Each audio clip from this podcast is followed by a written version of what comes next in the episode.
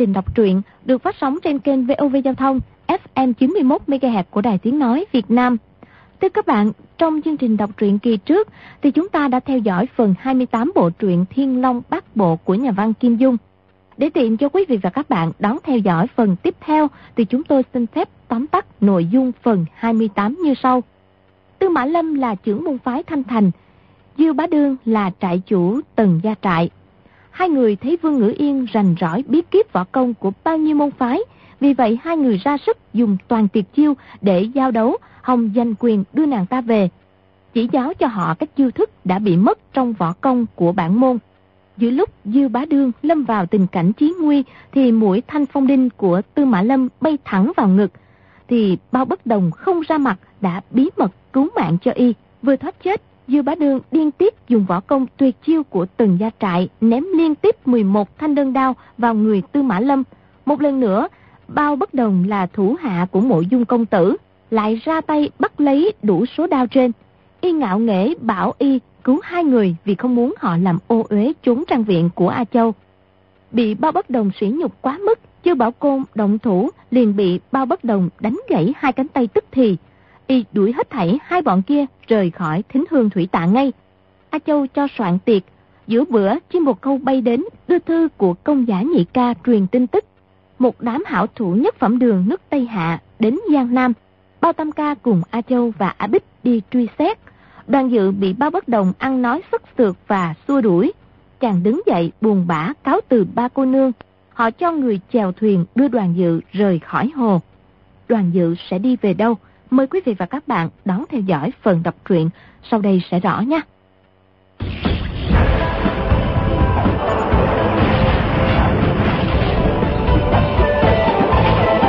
Thiên Long Bát Bộ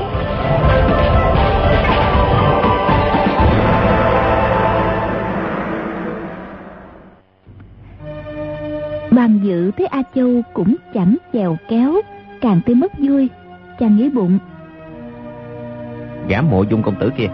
Có cái gì ghê gớm mà sao anh cũng coi y như là con phượng hoàng? Họ chẳng coi thiếu lâm tự cái bang tây hạ nhất phẩm đường vào đâu. Chỉ mong sớm gặp được mộ dung công tử. Chàng bèn đáp. Chẳng cần phải vậy. Cô nương chỉ cần cho mượn một chiếc thuyền một mái chèo tại hạ tự kiếm đường ra. A bích trầm ngâm nói. Um, công tử không quen đường thủy trong này e rằng sẽ gặp rắc rối Nhớ cẩn thận Đừng để đụng đầu gã hòa thượng kia đó. Bàn dự nổi khùng nói Các người cứ lo chuyện đi gặp mộ dung công tử đi. Ta mà đụng phải nhà sư kia Quá lắm Thì cũng để cho y thiêu sống. Ta nào có phải biểu huynh biểu đệ Công tử thiếu gia gì của các ngươi Hơi đâu mà lo. Chàng nói xong hầm hầm đi ra ngoài cửa. Còn nghe bao bất đồng nói Nhà sư thổ phồn kia Không biết lai lịch ra sao Cần phải tìm hiểu cho rõ ràng nhưng ngữ yên thì đáp chắc là biểu huynh biết mà. Chỉ cần gặp được y thì a châu và a bích tiễn đoàn dự đi ra. A bích nói ban công tử sau này công tử và công tử gia của chúng tôi gặp nhau không chừng sẽ thành đôi bạn tốt. Công tử chúng tôi tích kết bạn lắm. Đoàn dự cười nhạt nói tại hạ không dám dối cao đến vậy đâu. A bích nghe giọng chàng bực bội liền lạ lùng hỏi lại. Bằng công tử, Sao công tử có vẻ không vui? Hay là tại chúng tôi tiếp đại quá sơ sài? A Châu nói, Bao tam ca chúng tôi tính vốn đã vậy rồi, Xin công tử đừng để tâm làm chi. Tiểu nữ và A Bích muội tử xin lỗi vậy. Nói xong, cười hì hì, cúi xuống hành lễ. A Bích cũng làm theo. Đoàn dự tạ lễ rồi đứng lên, rảo bước đến bờ nước nhảy xuống chiếc thuyền con, chèo thẳng ra giữa hồ. Chàng tế ngàn ngạn trong cổ, nhưng vì nguyên do gì thì chính mình cũng chưa hiểu. Chỉ biết nếu còn ở trên bờ thêm một chốc nữa, sẽ mất bình tĩnh. Nước mắt tuôn rơi không chừng. Loáng thoáng có tiếng a bích nói, ai châu tỷ tỷ à quần áo lót của công tử đã đủ chưa vậy? Đêm nay chị em mình mỗi người khâu thêm một cái, liệu có nên chăng? A châu đáp, nên lắm nhà ngươi quả là chu đáo đoàn dự đã từng bị phái vô lượng và ban tần nông hiếp đáp bị nam hải ngạc thần cưỡng bách làm đồ đệ bị thái tử Diên Cánh bỏ tù thực thi độc kế, bị cô ma trí bắt đi dọa thiêu sống. Đến mạng đà Sơn Trang phải làm anh thợ trồng hoa, trải qua bao nhiêu giày dò lăng nhục. Nhưng từ trước đến nay chàng chưa có tâm trạng oán hận bực bội như vậy. Nói đúng ra thì ở tính hương thủy tạ chẳng có một ai quá quắc. Bao bất đồng tuy đuổi chàng ra mặt, nhưng cũng không đến nỗi cạn tàu ráo máng như đánh chiêu bảo côn gãy tay, nát vai, hay như quẳng du bá đường lăn ra cửa. Dương ngữ yên, mở lời bảo chàng ở lại thêm một đêm, còn a châu, a bích ân cần lễ độ tiễn chân. Vậy mà trong lòng chàng vẫn nặng trĩu nỗi thương thân. Trên mặt hồ khuya từng làn gió đưa mùi hương thoang thoảng của lá lăng lên mũi.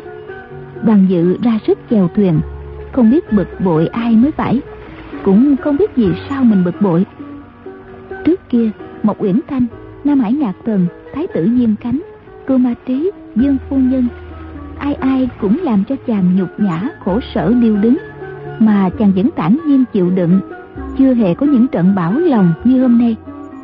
Trong thâm tâm chàng, lờ mờ hiểu rằng chẳng qua vì mình đem lòng quyến luyến dương ngữ yên, mà nàng lại không thèm đếm xỉa. Đến cả a châu, a bích cũng không để ý đến mình.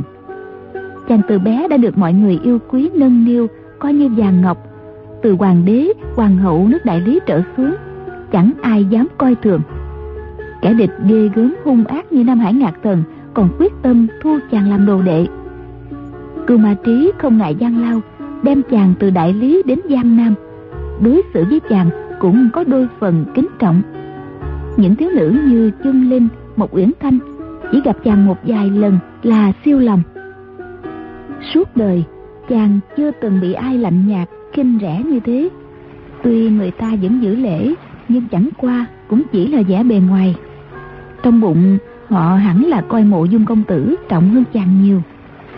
Trong mấy hôm vừa qua hễ có ai nhắc đến hắn là những người chung quanh tiếu tít cả lên. Không ai không chú ý. Dân ngữ yên, a châu, a bích bao bất đồng, cho chí những người như đặng đại gia, công giả nhị gia, phong tứ gia, chi chi đó. Ai nấy dường như sống chỉ vì mộ dung công tử mà thôi. Bằng dự xưa nay, chưa từng có cái tên đố kỵ, ghen tức với ai. Lúc này một mình lên đêm trên mặt hồ chàng cứ tưởng như thấy bóng mộ dung công tử ở trên trời nhìn chàng cười nhạt buông lời nhạo báng. Đoàn dự ơi là đoàn dự người chẳng bằng một sợi lông chân của ta. Người tơ tưởng đến tiểu muội của ta có khác gì? Thân phận cốc nhái mà đòi ăn thịt ngỗng trời. Tự mi mi có thấy thẹn không? Càng bực bội trong lòng chàng khua mái chèo càng mạnh. Chèo thuyền hồi lâu nội lực sung mãn dần dần phát ra hai cánh tay lúc sau đã thấy thoải mái, bao nhiêu buồn phiền dần dần tiêu giảm. Lại chèo thêm chừng một giờ nữa, trời bắt đầu hửng sáng. Đoàn dự ngẩng đầu nhìn về phương bắc, một ngọn núi cao chót vót nhô lên trong đám sương mù mờ mịt. Chăng liệu chừng tính hương thủy tạ và cầm dẫn tiểu trúc đều ở phía đông. Nếu cứ nhắm hướng bắc mà bơi thì sẽ không quay về chỗ cũ. Có điều, mỗi cái khua chèo là chàng cảm thấy tơ lòng thêm dướng dích thuyền tiến về phía bắc bao nhiêu thì lại xa người ngọc bấy nhiêu. Đến giờ ngọ, chàng đã chèo đến chân núi, lên bờ hỏi thăm thổ dân. Mới hay, ngọn núi đó tên là mã tích, cách vô tích chẳng bao xa. Trong sách có nói đến vô tích từ thời xuân thu đã là một thành lớn nổi tiếng. Chàng bèn trở xuống thuyền, chèo tiếp lên hướng bắc tới khoảng giờ tân thì đã đến vô tích. Đoàn dự vào thành, thấy người đi lại tấp nập, thật là một nơi phồn hoa, đô hội. Ở đại lý không nơi nào sánh bằng. Chàng đang thuận chân mà đi, chợt ngửi thấy mùi xào nấu thơm phức bay vào mũi. Chàng đã lâu không ăn uống gì, chèo thuyền mấy giờ liền, bụng đã đói meo, nên ngửi thấy mùi thức ăn mừng quá, liền rảo bước tìm đến. Vừa tới ngã ba đường phố đã thấy một tòa tủ lâu, cao ngất, đứng sững ngay trước mặt. Cái biển ba chữ tùng hạt lâu lâu ngày bị khói đen ám, nhưng chữ vàng vẫn còn lóng lánh. Mùi rượu thịt từ bên trong tiệm đưa ra, tiếng giao thước rộn ràng lẫn tiếng tủ bảo gọi nhau quyên náo cả lên. Chàng đi lên lầu vừa ngồi xuống đã có hầu bàn chạy lại chào hỏi. Đoàn dự gọi một hồ rượu thêm bốn món nhắm.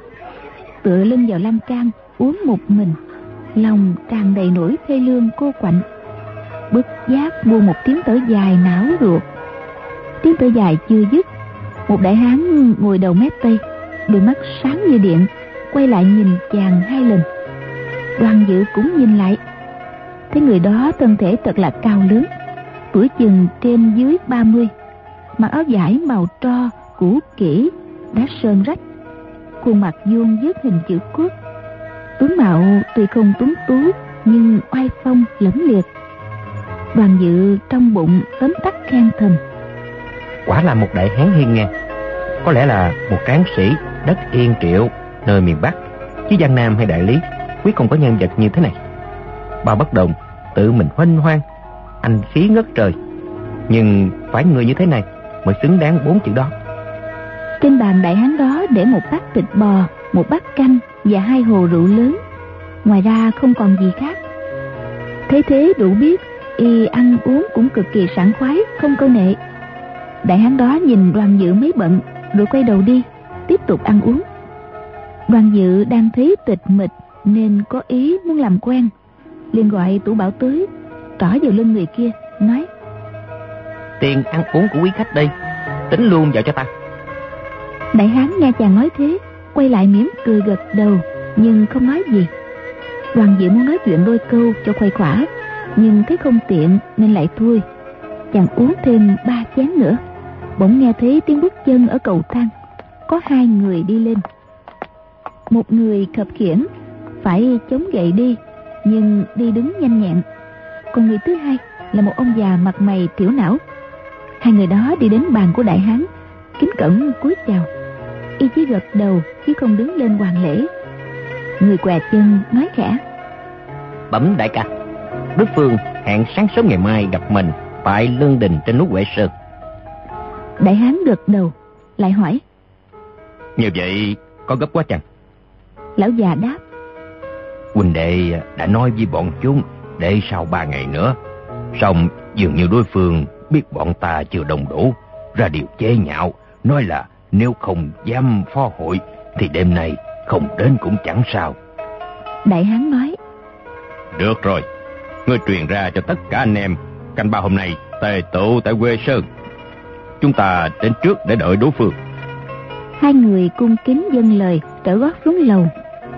Ba người nói chuyện với nhau rất khẽ nhưng khách ngồi ăn trên lầu không ai nghe tiếng. Nhưng đoàn dự nội lực sung mãn mắt tinh tài tính, không cố ý nghe lỏm chuyện người, mà câu nào câu nấy vào tai, đỏ mồm một. Đại hán kia không hiểu cố ý hay vô tình, lại liếc mắt nhìn đoàn dự.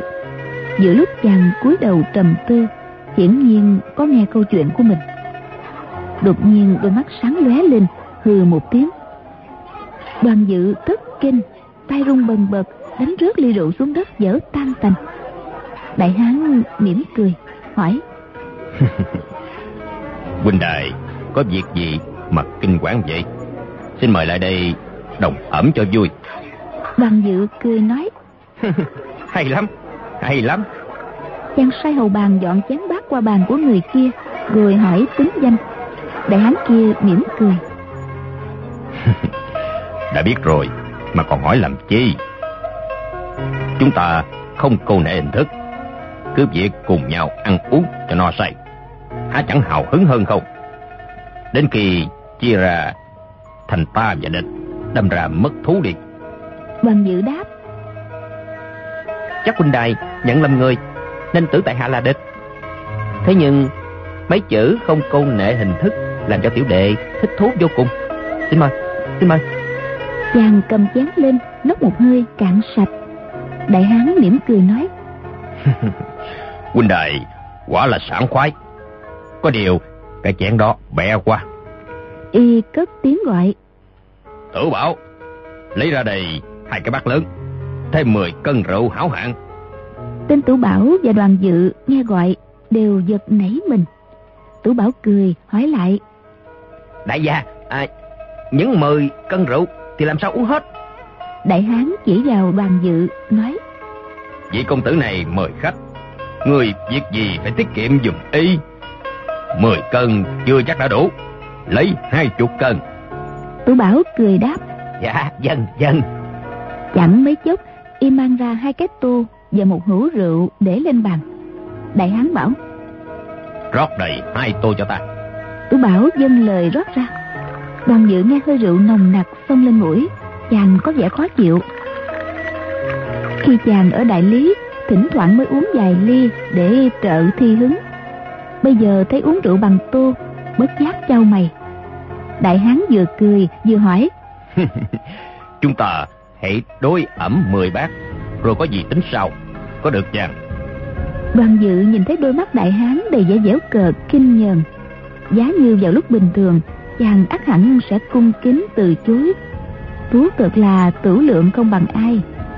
Thế nhưng tối hôm qua ở tính hương thủy tạ điện người ta rẻ rúng đã nhiều liền nghĩ thầm gã này hẳn cùng với một bọn mộ dung công tử. Không là đặng đại gia, công giả nhị gia thì cũng là phong tứ gia chi chi đó. Bọn chúng đã ước hẹn đấu võ tại tuệ sơn. Kẻ địch, nếu không là cái bang thì cũng là nhất phẩm đường của tây hạ. Mộ dung công tử thì đã là cái gì? Ta quyết không để cho thủ hạ y kinh miệt. Quả lắm, sẽ chết là cùng có gì là ghê gớm đâu. Chàng nghĩ thế nên ngồi thẳng người lên đáp. Tại hạ đành liều mạng để bồi tiếp quân tử. Nếu vì quá say mà kiếm lễ mong huynh đài đừng trách. Nói xong bưng tô rượu lên uống ừng ực một hơi cạn sạch. Chàng uống tô rượu này chẳng qua chỉ vì tức khí.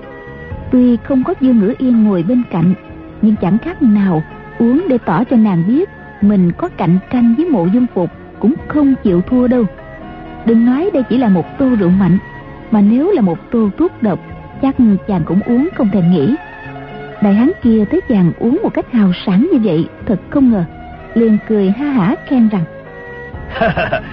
thật là sảng khoái. Y cũng bưng tô của mình lên ngửa cổ uống cạn rồi lại rót đầy hai tô khác. Đoàn dự cười nói rượu ngon lắm chàng hít một hơi, rồi lại bưng tô lên, uống hết. Đại hán uống hết ngay tô thứ hai, lại rót hai tô nữa. Mỗi tô đó phải đến nửa cân. Đoàn dự uống một cân rượu mạnh vào bụng rồi. Trong bụng tưởng như có lửa đốt bừng bừng. Đầu óc choáng váng quay cuồng, nhưng vẫn nghĩ bụng. Mộ dung phục thì đã là gì? Chắc gì hơn được ai? Ta lẽ nào lại thua thủ hạ của hắn chứ? Chàng lại uống một hơi, hết sạch tô thứ ba. Đại hán kia thấy chàng uống hai tô, đã có vẻ sai thì cười thầm trong bụng. Biết tên đồ gàng này uống tô thứ ba vào là phải ngã quay xuống đất. Đoàn dự chưa uống tô thứ ba, đã thấy trong người nôn nao, khó chịu, muốn nôn ra. Đến lúc thêm nửa cơn rượu trắng nữa vào bụng, ngũ tạng lục phủ tự hồ như đảo lộn cả lên. Chàng cố gắng miếm môi không để cho rượu trong bụng ọc ra. Đột nhiên, chàng cảm thấy quyệt đan điền rung động. Một luồng chân khí xông lên, chạy lung tung khắp nơi trong người y. Như cái ngày mà chàng chưa biết tu nạp chân khí vào chỗ chứa. Chàng dội chiếu theo phương pháp của bá phụ truyền thụ cho. Quy nạp chân khí vào quyệt đại truy. Hơi rượu trong cơ thể bốc lên, trộn với chân khí. Rượu vốn là vật hữu hình, hữu chất, nên không chịu nằm yên trong khí hải chàng đành để nó chảy tự nhiên từ quyệt thiên tông sang quyệt kiên trinh, rồi theo các quyệt tiểu hải, chi chính, dưỡng lão, nơi cánh tay trái, xuống đến các quyệt dương cốc, hậu khoát tiền cốc nơi bàn tay, rồi theo quyệt thiếu trạch ở ngón tay út tiết ra ngoài. Lúc này chân khí đi theo đường lối giống như thiếu trạch kiếm trong lục mạch thần kiếm. Thiếu trạch kiếm vốn là một luồng kiếm khí vô hình, nhưng lúc này nơi ngón tay út của chàng lại có rượu chảy rì rỉ ra ngoài. Lúc đầu đoàn dự chưa nhận ra nhưng chẳng bao lâu đầu óc thấy tỉnh táo trở lại khám phá ra rượu theo ngón tay út mà ra ngoài liền kêu thầm tuyệt diệu! Chàng để cổng tay trái để hắn kia nào có để ý. Chỉ thấy đoàn dự vừa sắp sai mềm chỉ một loáng lại tỉnh táo không khỏi lạ lùng cười nói tủ lượng của huynh đại quả không phải là kém. Y lại rót thêm hai tô nữa. Đoàn dự cười nói tủ lượng của tiểu đệ cũng tùy theo bạn đồng ẩm mà thay đổi. Người ta thường nói rằng tửu phùng tri kỷ thiên bồi thiểu. Cái tô này chắc cũng độ hai chục chén. Một ngàn ly thì phải năm chục tô mới đủ. Tiểu đệ xem ra uống không nổi năm chục tô đâu chàng nói xong lại bưng bát nữa lên uống. Tay trái chàng gác lên lan can. Rượu từ ngón út tiết ra, theo bờ lan can chảy xuống dưới chân tường.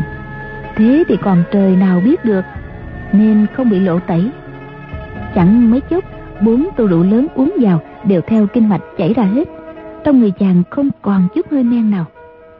Đại hán kia thấy đoạn dự uống hết bốn tô rượu mà người vẫn như không, rất là vui vẻ, y nói phải lắm phải lắm. Cửu phùng tri kỷ thiên bồi thiểu. Tại hạ cạn trước để kính huynh đài. gã tự rót hai tô rượu, uống luôn một lúc. Đoạn y lại rót cho đoàn dự hai tô. Đoàn dự thản nhiên bưng hai tô rượu lên uống cạn. Thái độ tiêu sái, chẳng khác gì người ta uống trà. Chuyện hai người đấu rượu đã làm kinh động tất cả tủ khách lầu trên lầu dưới của tùng hạt lâu. Ngay cả đầu bếp, phụ bếp cũng chạy lên lầu xúm quanh mà xem. Đại hán kia lại gọi. Tủ bảo lấy thêm 20 cân rượu nữa ra đây.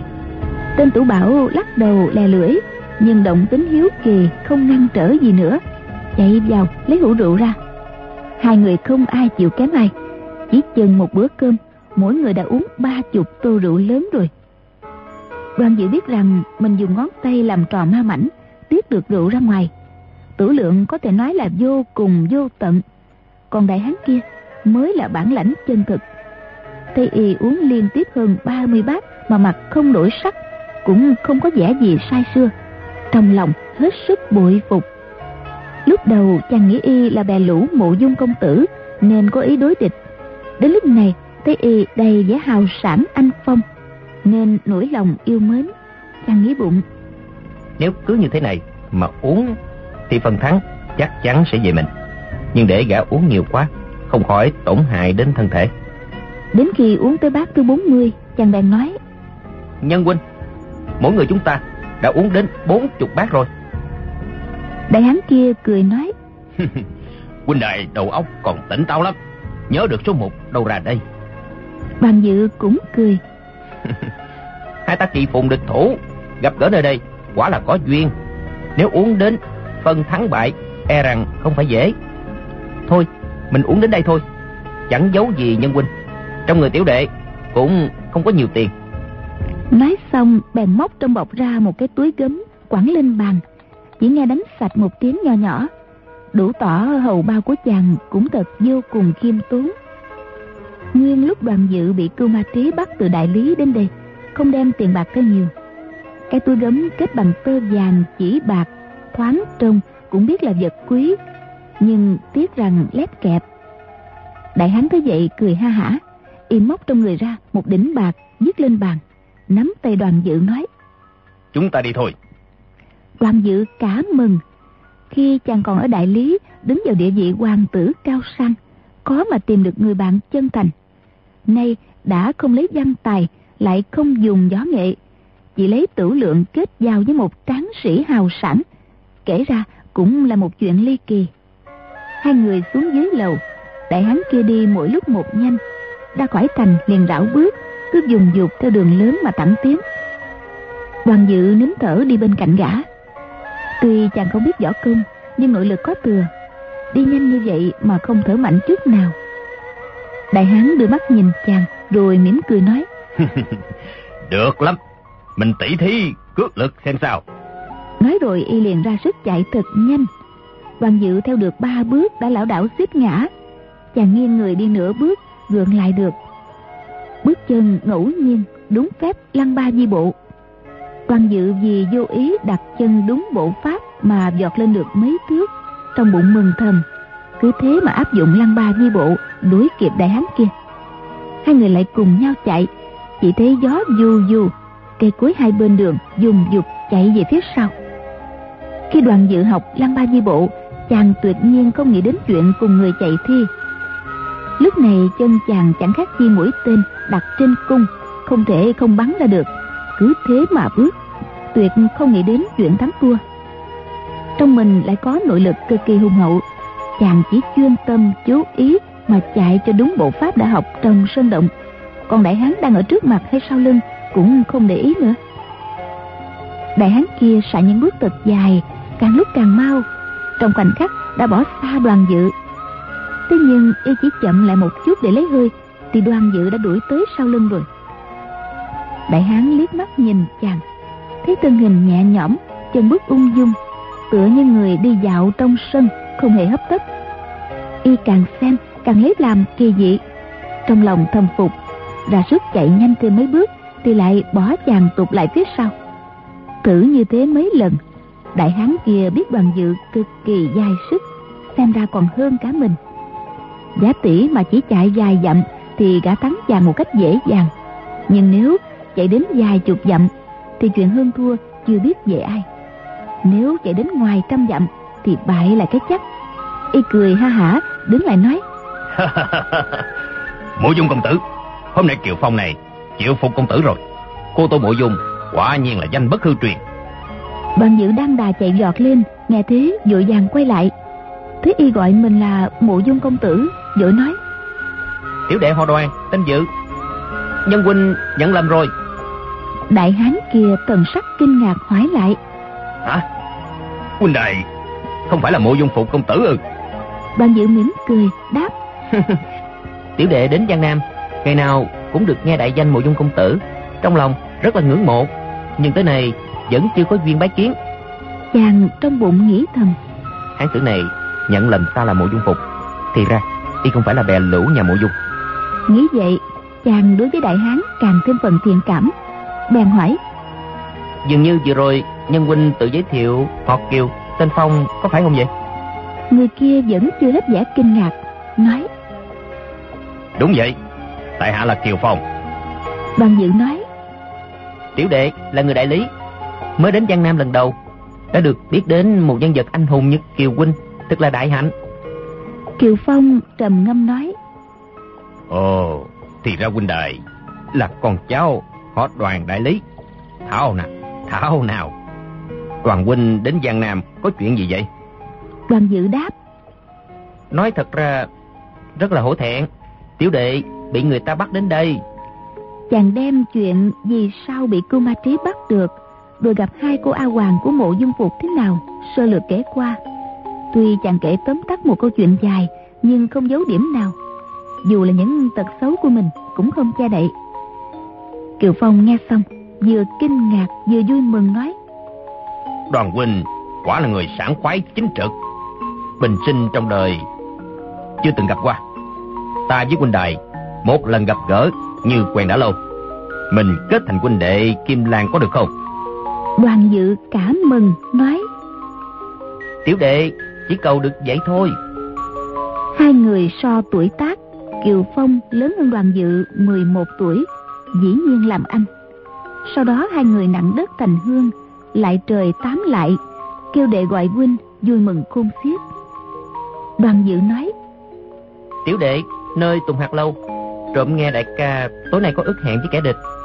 Tiểu đệ tuy không biết võ công, nhưng cũng muốn đến xem trò náo nhiệt. Đại ca có cho phép không vậy? Kiều Phong tra hỏi chàng mấy câu, mới hay, quả nhiên đoàn dự không biết võ công, lại càng rất lấy làm kỳ. Nói, Hiền đệ có nội lực hùng hậu như vậy mà muốn học võ công thượng thừa thật dễ như lấy đồ trong túi, chẳng khó khăn gì cả. Hiền đệ muốn đi xem cuộc đấu đêm này cũng được, chỉ e rằng địch nhân ra tay tàn độc âm hiểm, tuyệt nhiên chớ nên ra mặt.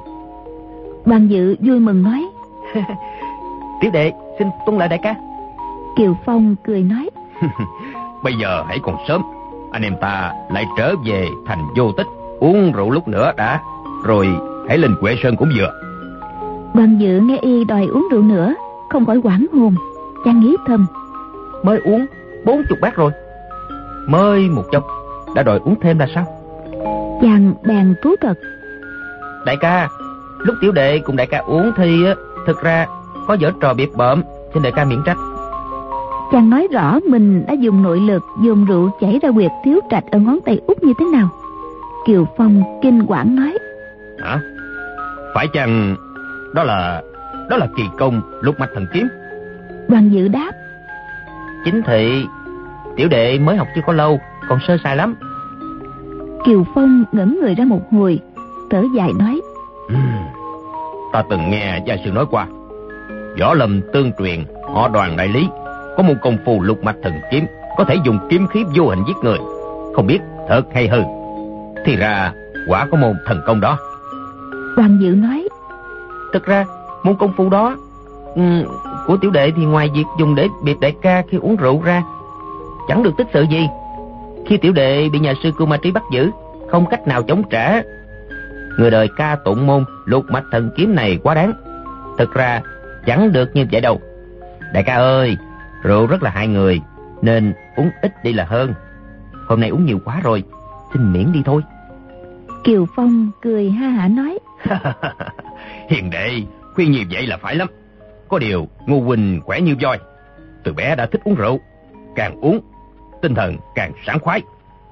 Đêm nay gặp đại địch lại càng cần uống nhiều rượu đánh nhau mới hứng chứ. Hai người vừa nói vừa quay lại thành vô tích. Nhưng lần này đi thông thả chứ không chạy đua nữa. Bằng dự vui mừng có được một người bạn tốt. Trong lòng cực kỳ sung sướng.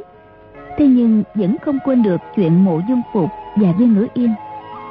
Chàng nói chuyện ngẫu mấy câu lại nhịn không nổi chàng hỏi.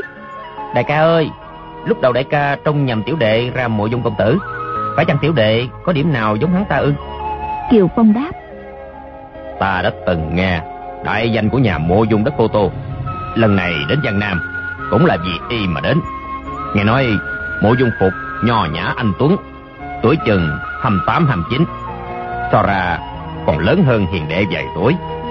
Nhưng ta cứ tưởng ở giang nam ngoài mộ dung phục chẳng còn thanh niên công tử nào dung mạo tuấn nhã võ công cao cường như vậy nên mới nhận lầm. Quả là đáng hổ thẹn. Đoàn dự nghe kiều phong nói mộ dung phục võ nghệ cao cường dung mạo tuấn nhã thì chua xót trong lòng lại hỏi thêm. Đại ca từ xa đến kiếm y cốt để kết giao bằng hữu chăng? Kiều phong thở dài một tiếng vẻ mặt buồn bã lắc đầu. Ừ. ta vẫn hằng mong được kết giao với một người bạn như vậy nhưng khó lòng được như nguyện đoàn dự hỏi thêm. Sao vậy? Kiều phong đáp. Ta có người bạn chí thân. Hai tháng trước đây bị giết. Ai cũng bảo là mộ dung phục hạ độc thủ. Đoàn dự tạm tốt kêu lên. Hả? Gậy ông đập lưng ông ư? Kiều phong đáp. Đúng vậy. Người bạn đó bị một vết tử thương. Chính là do tuyệt kỹ thành danh của y. Tới đây kiều phong ngẹn ngào sắc mặt cực kỳ đau xót ngừng lại một chút lại nói tiếp. Nhưng trên chốn giang hồ có biết bao điều bí ẩn khôn lường. Không thể căn cứ vào tin đồn mà khăng khăng coi y là có tội. Ngô huynh đến giang nam chính là để điều tra cho rõ. Đoàn dự hỏi thế sự thật ra sao?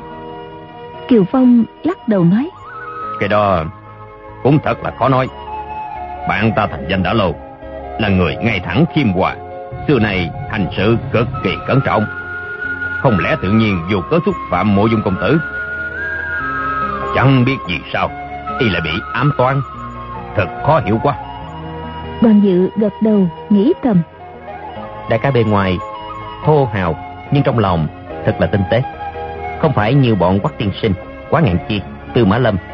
Chưa điều tra rõ đã nhất mực cho rằng mộ dung công tử là hung thủ.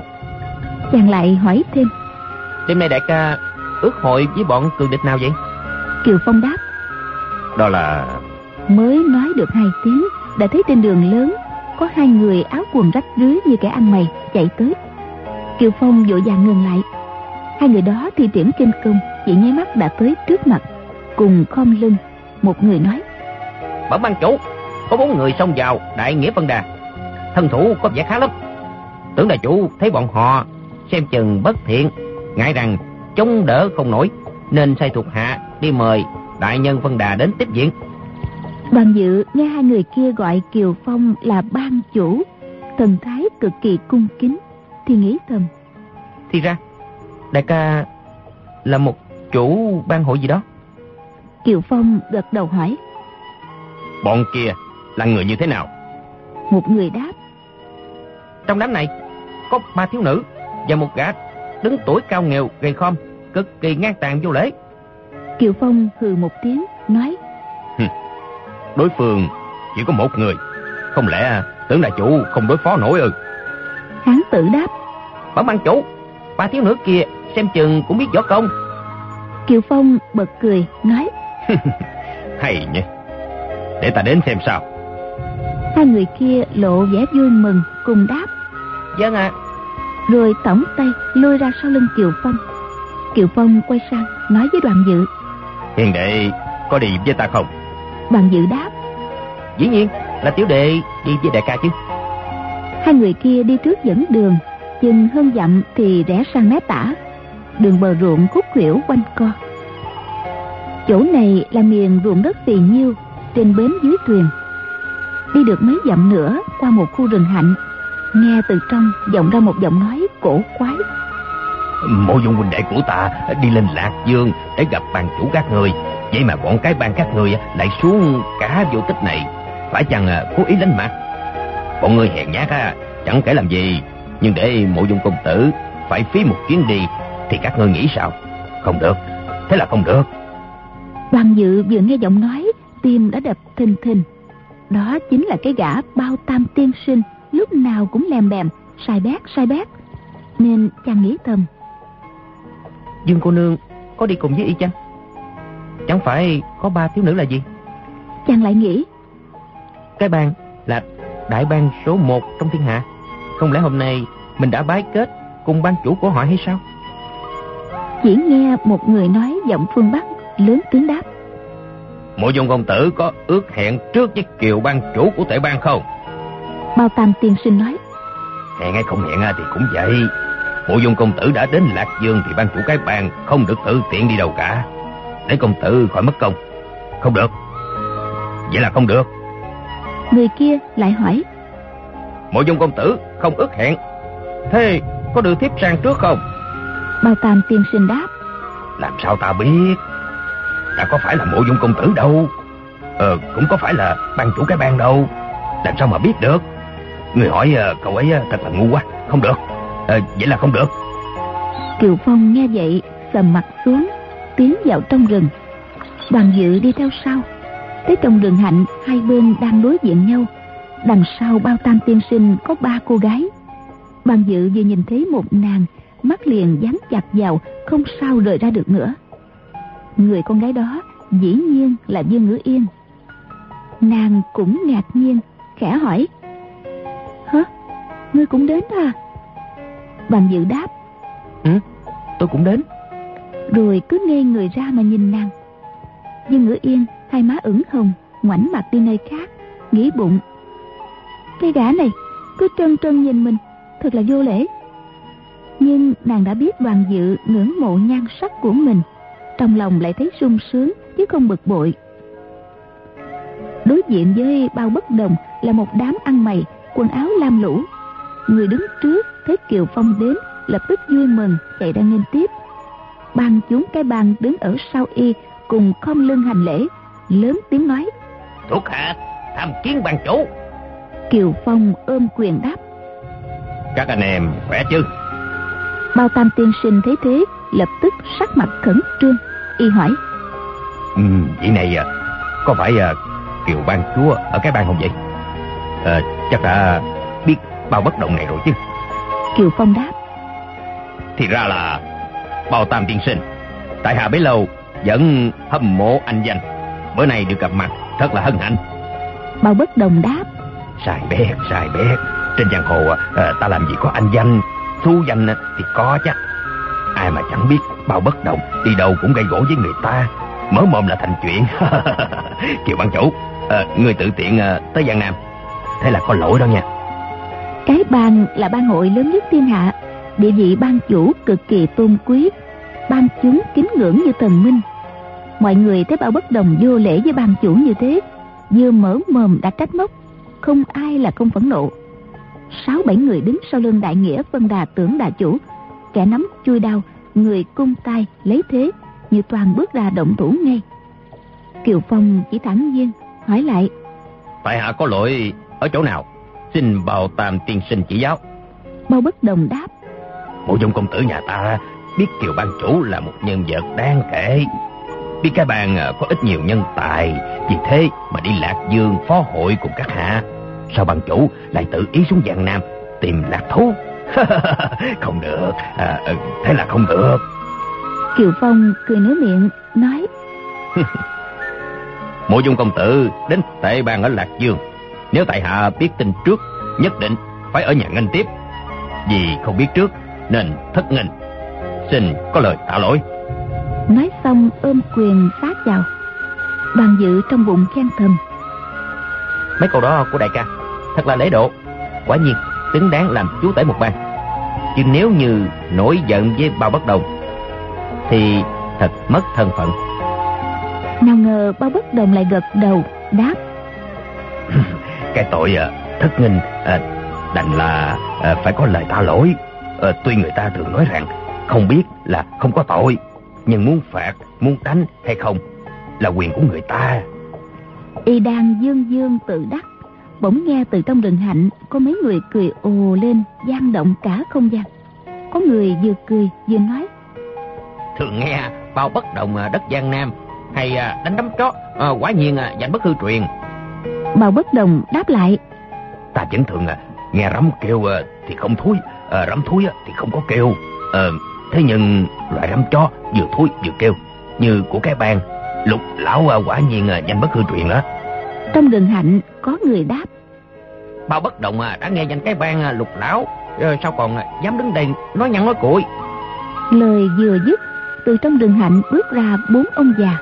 Người thì râu tóc trắng xóa người thì mặt mũi hồng hào. Trong tay bốn người đều cầm binh khí, chia ra bốn góc, dây bọn bao bất đồng với ngữ yên lại. Lẽ dĩ nhiên, bao bất đồng đã biết cái bang là đệ nhất bang hội trong thiên hạ. Trong bang cao thủ nhiều vô số kể. Cái bang lục lão, danh cao, trọng vọng dù y tính khí cao ngạo, từ bé đã không sợ trời sợ đất. Mà bây giờ thấy bốn trong sáu người của cái bang lục lão ra mặt dây quanh thì cũng kêu khổ thầm nát bét ôi là nát bét lần này thì uh, tiên tâm uh, bao tâm tiên sinh uh, tất phải đi đời. Thế nhưng mặt y không lộ vẻ gì sợ hãi chỉ nói. Bốn lão giàu kia muốn gì vậy? Tính cùng bao tam tiên sinh này đánh nhau một trận ngay sao? Sao bốn lão không xông lên một lượt đi? Thập thò lén lúc ở một bên. Toàn ám toán hả? Hay lắm hay lắm. Thật là hay. Bao tam tiên sinh thích nhất là đánh nhau đó bỗng từ trên không có tiếng người vọng xuống. Trên đời này ai là người khoái đánh nhau nhất? Là bao tam tiên sinh chăng? Sai rồi sai rồi. Đó phải là giang nam nhất trận phong phong ba ác. Hoàng dự ngẩng đầu lên thấy một người đứng trên một cành hạnh. Cành cây rung động không ngớt người đó cũng nhấp nhô theo. Y thân hình vừa nhỏ bé vừa gầy guộc tuổi chừng ba mươi hai ba mươi ba. Mặt đã choắt lại để hai chòm râu đuôi chuột. Lông mày rũ thấp dung mạo thật là xấu xí. Đoàn dự nghĩ thầm. Xem ra đây là người a châu a bích gọi là phong tứ ca đây. Quả nhiên a bích cả mừng kêu lên. Ôi phong tứ ca đó tứ ca có được tin tức gì về công tử không? Phong bà ác nói lớn. Hay lắm. Hôm nay kiếm được đối thủ rồi. A châu a bích chuyện của công tử từ từ rồi nói cũng không sao đoạn y từ trên không lộn một vòng lao thẳng xuống, xông luôn vào tấn công ông già béo mập thất lũng tủng ở phía bắc. Lão này cầm cương trượng vụt phóng ra, nhằm trước ngực phong ba ác điểm vào. Cây trượng đó phải to bằng quả trứng ngỗng. Lúc dung ra, kình phong thật là uy mãnh. Phong ba ác liền sớm tới, giơ tay định đoạt cương trượng. Ông già liền rung tay một cái chiếc gậy hất lên, điểm luôn vào ngực y. Phong bà ác kêu lên. Hay lắm y đột nhiên lúng người xuống, giơ tay chộp vào mạng sườn đối phương. Cây trưởng của ông già lùn mập kia đánh ra ngoài. Thế địch nhập nội, muốn rút về chống đỡ cũng không kịp. Lão bèn giơ chân đá vào bụng dưới của y. Phong bà ác nghiêng qua tránh được, lại xông ngay lên trước mặt ông già mặt mũi hồng hào ở phía đông. Ông thấy một luồng bạch quang sáng lóe, tay gã cầm thêm một thanh đơn đao, chém phạt ngang vào lão mặt đỏ. Lão mặt đỏ cầm thanh quỷ đầu đao sống dày lưỡi mỏng. Thân đao rất dài. Vừa thấy phong ba ác chém tới liền giơ quỷ đầu đao lên gạt. Ác hẳn lưỡi đao của lão ta phải rất cứng. Phong ba ác kêu lên.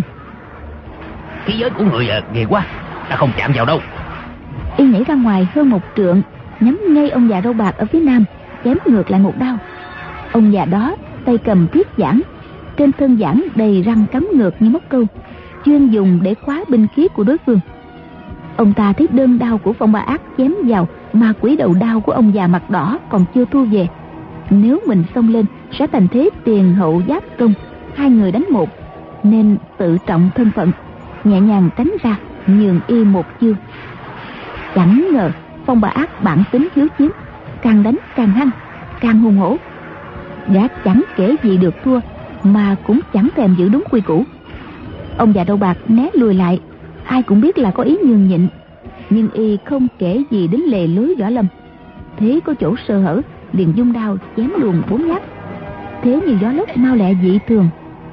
Ông già đâu bạc đâu ngờ y lại thừa cơ tấn công. Thật là vô lý hết sức. Vội vàng dung giãn lên để chống đỡ. Phải lùi liên tiếp bốn bước mới đứng vững được. Lúc này lưng ông ta đã tựa vào một cây hạnh, không còn đường nào lùi thêm vội tạt ngang cây giảng nghe dù một tiếng. Đánh ra đòn thứ nhất trong sát thủ giảng chuyển thủ thành công. Ngờ đâu phong bà ác quát lên. Còn lão này nữa. Y không đỡ lùi lại. Đơn đao múa lên thành một vòng tròn xông vào người thứ tư trong cái bàn tứ lão. Lão râu bạc phóng ra một giảng thì thấy đối phương đã lùi ra xa. Lão bực mình thở phù phù khiến chòm râu bạc bay tung lên vị trưởng lão thứ tư kia có hai cánh tay thật dài tay trái cầm một món binh khí mềm mại. Thế phong bà ác xông tới dung tay trái lên quăng binh khí ra. Quá ra là một cái túi đựng gạo bằng giấy gai. Chiếc túi gặp gió liền phồng lên chụp xuống đầu phong bà ác. Y vừa kinh hãi vừa mừng rỡ kêu lên. Thú lắm ta đánh với người. Y bình sinh thích nhất là đánh nhau. Đối thủ võ công càng kỳ lạ binh khí càng kỳ dị là y càng khoái. Chẳng khác nào kẻ ưa du ngoạn trông thấy núi cả sông dài.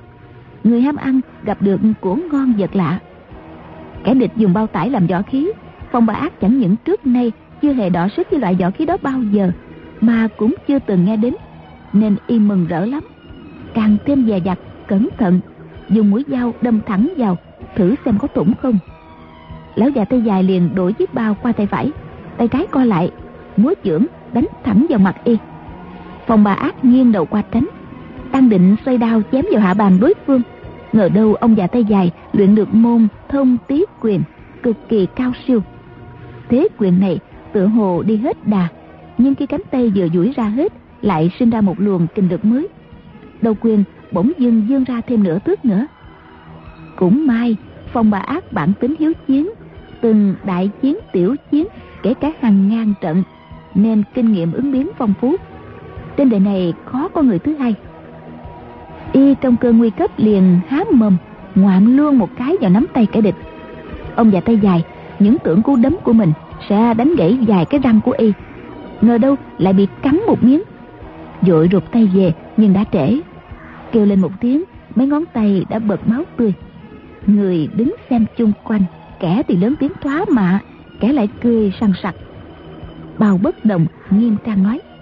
Phòng tử đệ chiều uh, lá động tần giáo khẩu của người danh bất hư truyền quả nhiên đã luyện tới mức xuất thần nhập quá không uổng công lao mười năm khổ luyện bất kể nắng mưa cắn chết một ngàn tám trăm con đủ loại cho trăng cho đèn cho đốm nên mới đạt đến mức như ngày nay. Dương Ngữ Yên và A Châu A Bích cùng bật cười. Bằng dự nói Dương cô nương võ học viên bác. Trong thiên hạ môn nào cô cũng biết cũng thông. Thế cái tuyệt kỹ kia là thuộc môn phái nào vậy? Dương Ngữ Yên mỉm cười nói um, đó là tuyệt nghệ độc đáo của phong tứ ca sáng chế trong sách chưa thấy ghi. Bao bất đồng nói Con không biết ừ. Thế thì à, kèm qua Lá động tân giáo cẩu Đại cửu thức Chia làm chín thức à, Mỗi thức lại có 8 lối biến hóa. Vậy chỉ là 72 thế biến cực kỳ cao thâm. Đoàn dự thấy Dương Ngữ Yên vui vẻ Lại nghe bao bất đồng ba qua Cũng định diễu góp vài câu Nhưng chợt nghĩ ra. Ông già tay dài này là thuộc hạ của Kiều Đại ca. Lẽ nào ta lại nhạo bán y? Nên đành ngậm miệng. Trong lúc đó ngoài đấu trường Tiếng gió dù dù Ông già tay dài dung tích túi giải Đứng ngoài chỉ thấy một vùng bóng vàng lấp loáng. Tựa hồ như đã chụp vào đầu phong ba ác rồi. Nhưng họ phong, đào pháp tinh kỳ và đoán đánh đỡ tuyệt hay, Không có vẻ gì thua sút Chiêu số của chiếc bao tải chưa biết đến đâu, Nhưng thông tiết quyền lợi hại thế nào Thì phong ba ác đã ném qua. Tuyệt kỹ lá động tân giảo cẩu, May mắn tránh được nguy cơ, Nhưng gã cũng không hy vọng gì đớp trúng lần nữa thành thử hết sức già dặt, không dám coi thường chút nào. Kiều phong thấy phong ba ác ác đấu với một trong cái ban tứ lão đến hơn trăm chiêu mà chưa kém sức trong bụng cũng ngạc nhiên, lại coi trọng mộ dung công tử thêm một chút. Ba vị trưởng lão cái bang còn lại lui ra một bên, chăm chú xem hai người giao đấu. A bích thấy phong ba ác đánh mãi mà không thắng, trong bụng cũng đâm lo, quay sang hỏi dương ngữ yên. Dương cô nương à lão tiên sinh tay dài kia dùng chiếc bao bố là môn võ công chi vậy? Nhưng ngữ yên nhíu mày đáp, môn võ này trong sách ta chưa xem qua. Quyền cước của y là thông tí quyền, thủ pháp sử dụng bao bố là 13 đường hồi đá nhuyễn tiên của đại biệt sơn. Lại pha với 81 đường tam tiết côn của họ nguyễn ở hồ bắc. Xem ra cái bao tải là do y tự mình sáng chế. Mấy câu đó nàng nói không có gì lớn tiếng, thế nhưng hai cái tên đại biệt sơn hồi đá nhuyễn tiên tập tam tức và hồ bắc nguyễn gia bát tập nhất lộ tam tiết cung đã lọt vào tay ông già, thật chẳng khác gì sấm động bên tai. Ông ta nguyên là con cháu nhà họ nguyễn ở hồ bắc. Tam tiết cung chính là công phu gia truyền. Về sau, y lỡ tay giết trưởng bối trong nhà, phạm vào đại tội, phải thay họ đổi tên. Bỏ tam tiết cung không dùng đến nữa. Ngờ đâu sở học hồi trẻ đã giấu kín, mà hôm nay lâm vào tình thế cấp bách không giữ gìn được để lộ chân tướng. Lão trong lòng kinh hãi nghĩ thầm. Con nhãi này sao lại biết được gốc tích của ta nhỉ? Y sợ bại lộ hình tích đã giấu giếm mấy chục năm nên hơi phân tâm. Bị phong ba ác liên tiếp tấn công mấy đau lâm vào tình thế không chống đỡ được phải lùi lại ba bước. Lão giờ dậm chân bỏ chạy thấy phong ba ác múa đao chém tới lập tức phóng chân cái lên đá vào cổ tay y phong ba ác liền nghiêng đao qua chém xuống chân trái đối thủ. Lão lại giọt lên không đá luôn chân bên phải ra theo thế uyên ương liên hoàn. Phong ba ác thấy lão tuổi già mà thân thủ mau lẹ chả kém gì người còn trẻ. Bất giác bật lên tiếng khen. Hay tuyệt. Rồi dung quyền đấm vào đầu gối lão nghe dù một tiếng. Y thấy đối phương đang lơ lửng trên không khó bề xoay chuyển. Chắc mẩm lão không dở xương bánh chè thì cũng để đùi còn bà ác thấy phát quyền đánh gần tới đầu gối mà đối phương vẫn chưa xoay trở được, thì trong bụng mừng thầm. Bỗng nghe hơi gió ập tới, chiếc túi trong tay lão già đã mở ra, chụp xuống đầu phong bà ác. Y biết mình có thể đánh trúng xương đùi của ông già tay dài thật, nhưng nếu để đầu bị chụp vào trong cái bao thì e rằng nguy hiểm, lập tức dung tay gạt. Chiếc túi đó đang từ trên chụp xuống, đột nhiên biến thành quét ngang, miệng túi lệch sang chụp luôn vào đầu quyền của phong bã các bạn thân mến, như vậy, trận đấu này kết cuộc ra sao mời quý vị và các bạn đón theo dõi phần đọc truyện kỳ sau cũng trên kênh VOV giao thông FM 91 MHz của Đài Tiếng nói Việt Nam. Còn bây giờ thì nhóm thực hiện chương trình xin phép nói lời chào tạm biệt. Chúc quý vị và các bạn một đêm ngon giấc.